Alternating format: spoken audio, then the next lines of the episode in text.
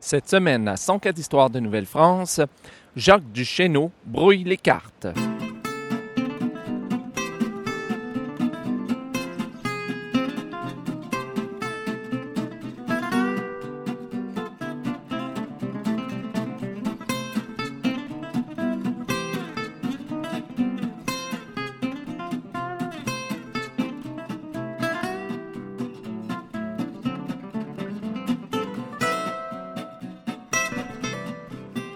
Alors bonjour à toutes et à tous et bienvenue à cette nouvelle histoire de Nouvelle-France. Ici Jean-François Blais en direct ou presque du centre-ville de Montréal. Et pour cette nouvelle histoire de Nouvelle-France, j'aimerais relier deux événements qui ont grandement marqué le printemps euh, 2012 au Québec. Vous les aurez sans doute devinés, c'est le conflit étudiant et le début de la commission euh, Charbonneau, ou des audiences de la commission Charbonneau.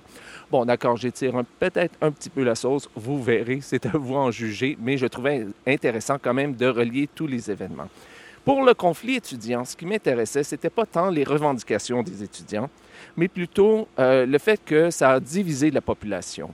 Euh, D'ailleurs, on n'en est pas encore sorti. Là, on est à l'été, alors il y a un petit sursis pour l'instant, mais c'est sûr et certain que ça va recommencer bientôt.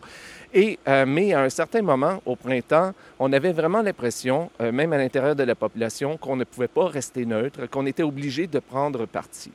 Or, il y a un événement justement en Nouvelle-France qui s'est déroulé euh, où la population a été obligée de prendre parti. Bon, peut-être pas tant la population, mais euh, les têtes dirigeantes de la colonie euh, ont dû prendre parti et plusieurs en ont payé le prix, comme vous allez voir tout à l'heure.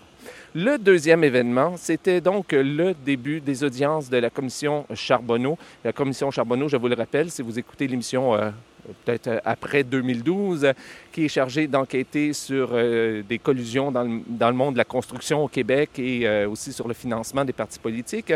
Donc, ce printemps, il y avait le premier, le premier témoin clé, témoin vedette de la commission qui s'est présenté et j'ai nommé Jacques Duchesneau.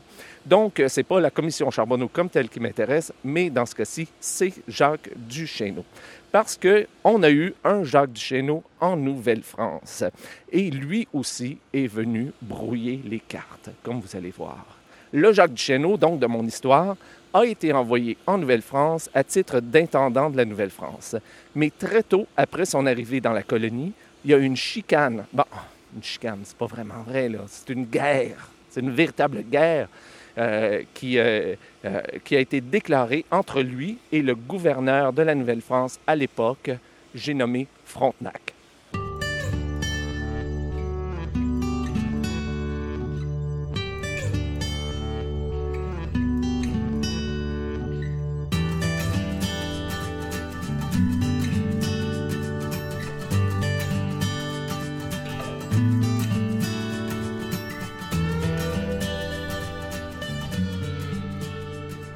Alors, quand Duchesneau arrive en Nouvelle-France, ça faisait trois ans que le poste d'intendant de la Nouvelle-France avait été laissé vacant. Ce qui fait que le gouverneur de la Nouvelle-France, Frontenac, à l'époque, je vous l'ai dit, ben, cumulait les deux fonctions. Et ça, ça faisait son affaire, parce que, à titre de gouverneur de la Nouvelle-France, euh, il régnait réellement sur la Nouvelle-France, et ça, c'est un jeu tout à fait volontaire. Et ça faisait donc son affaire, parce qu'il en avait profité du fait qu'il était seul à exercer le pouvoir pour se développer un réseau de commerce illégal de fourrure. Ah oui, ça, c'est une petite chose qu'on ne sait pas trop trop sur Frontenac, euh, mais euh, il était certainement pas blanc comme neige. La corruption euh, et les exercices illégaux de, de, de nos dirigeants, eh bien, ça ne date pas du 20e siècle ni du 21e siècle. Ça existait bel et bien en Nouvelle-France. Donc, il voyait d'un très, très, très mauvais œil l'arrivée d'un intendant, d'une personne comme Jacques Duchesneau, qui pouvait euh, défier son autorité et mettre en péril ses activités illicites.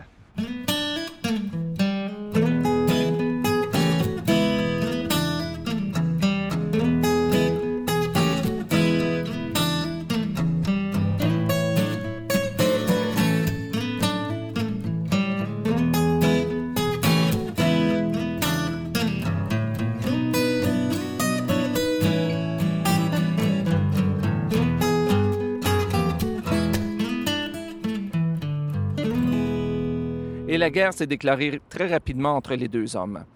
Jacques Duchesneau est arrivé dans la colonie au mois d'août 1675. Et déjà un mois plus tard, on sentait que les choses n'allaient pas très très bien entre les deux hommes.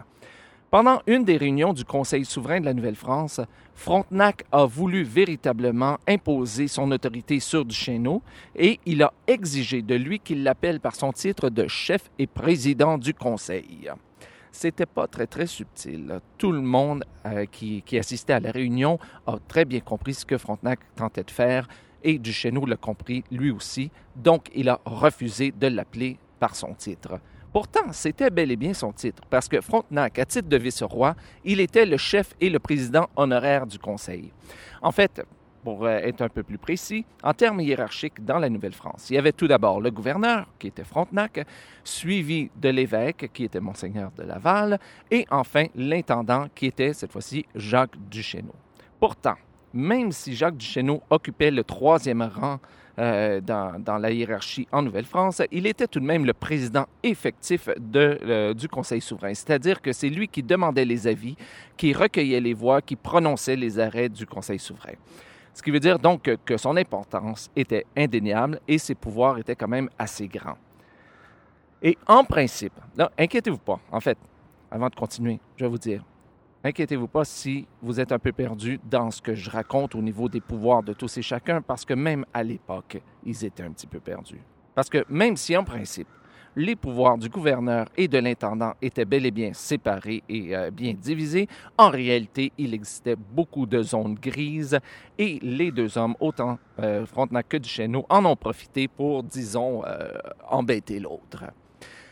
Chose certaine, un des deux hommes était de trop dans la colonie et ils ont commencé très rapidement une guerre d'usure en tentant de discréditer l'autre aux yeux de la cour. Et on n'y allait pas dans la dentelle. Les deux hommes ont utilisé tous les moyens qui étaient en leur pouvoir pour causer des problèmes à l'autre.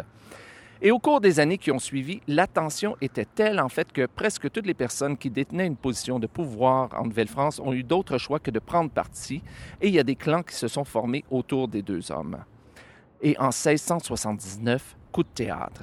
Je vous l'ai dit tout à l'heure, on utilisait euh, tous les moyens en notre pouvoir. Eh bien, Frontenac a consigné à demeure le procureur général et deux autres membres du Conseil qui étaient favorables à Duchesneau. Résultat, les activités du Conseil souverain ont été paralysées et vraiment, ben, plus rien bougeait.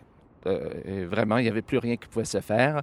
On a donc décidé de porter l'affaire devant le roi et la décision de Louis XIV ne s'est pas fait attendre. Le roi a fait des remontrances, a chicané réellement Frontenac et lui a ordonné de respecter ses pouvoirs à titre de gouverneur et lieutenant général de la colonie et de laisser Duchesneau faire son travail. En gros, il lui a dit, écoutez, je ne vous demande pas de l'aimer, je ne vous demande pas euh, tous deux d'être des amis. J'exige de vous, voilà, j'exige de vous que vous puissiez travailler ensemble. Bon, soyons honnêtes. C'est vrai, cette fois-ci, c'est Frontenac qui s'est fait euh, chicaner. Mais une chicane se fait toujours à deux, tout de même. Et Frontenac n'a pas été le seul à être blâmé dans cette affaire. Les deux, hommes, je vous l'ai dit, ont profité des ondes grises dans les descriptions de leurs tâches pour empiéter sur les compétences de l'autre et Duchesneau a quand même très bien travaillé là-dedans. Ce qui fait que en déjà en 1678, on l'a accusé d'outrepasser ses devoirs et de chercher la chicane avec Frontenac. Et en, en 1680, il a reçu une première lettre de la Cour qui le menaçait d'être rappelé et confiné à Tours, en France, s'il n'obéissait pas aux ordres du roi lui aussi mais c'était visiblement pas assez, parce que l'année suivante, une autre lettre est arrivée et de la Cour, le menaçant encore de le rappeler en France s'il ne changeait pas d'attitude immédiatement.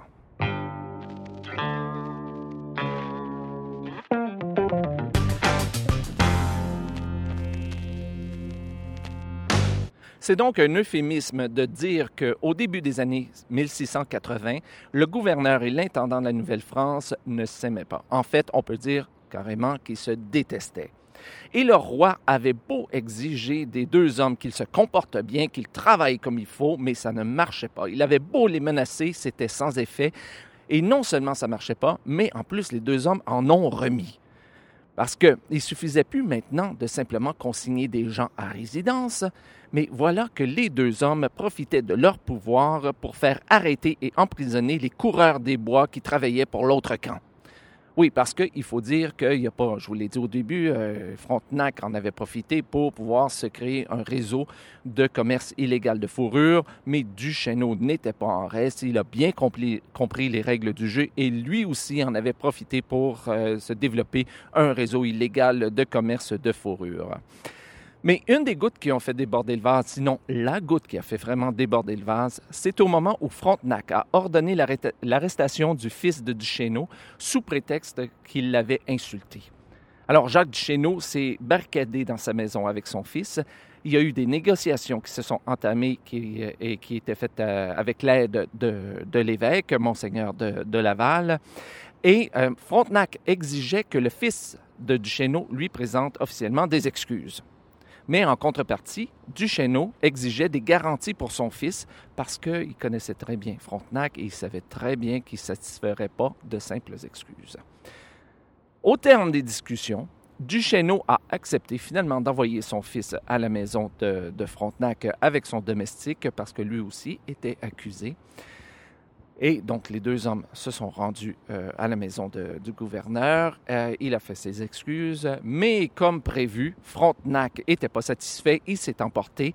Alors, il a pris une canne, il s'est mis à battre le domestique et ensuite, il a ordonné de jeter les deux hommes en prison. Et le fils de Duchesneau est resté là pendant un mois. Et la guerre a repris de plus belle.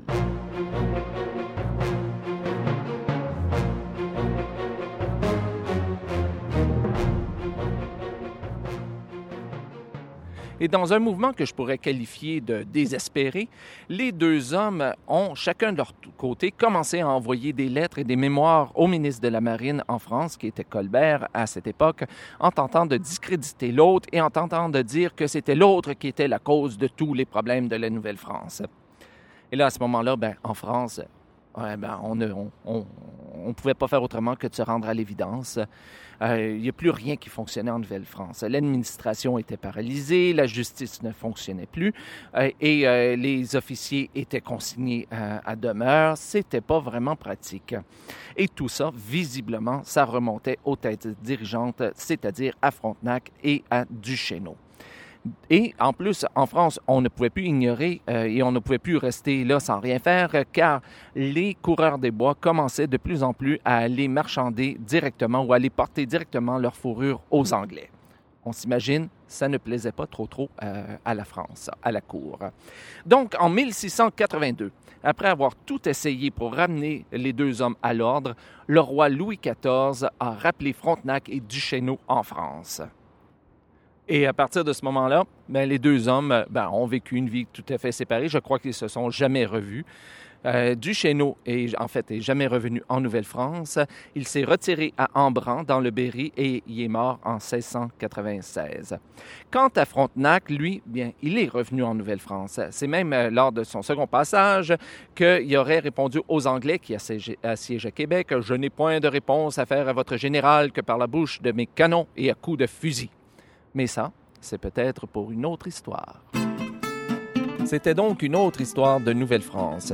Si vous avez des commentaires sur l'émission, je vous invite à m'écrire à info@104histoire.com ou encore à vous rendre sur la page Facebook de l'émission.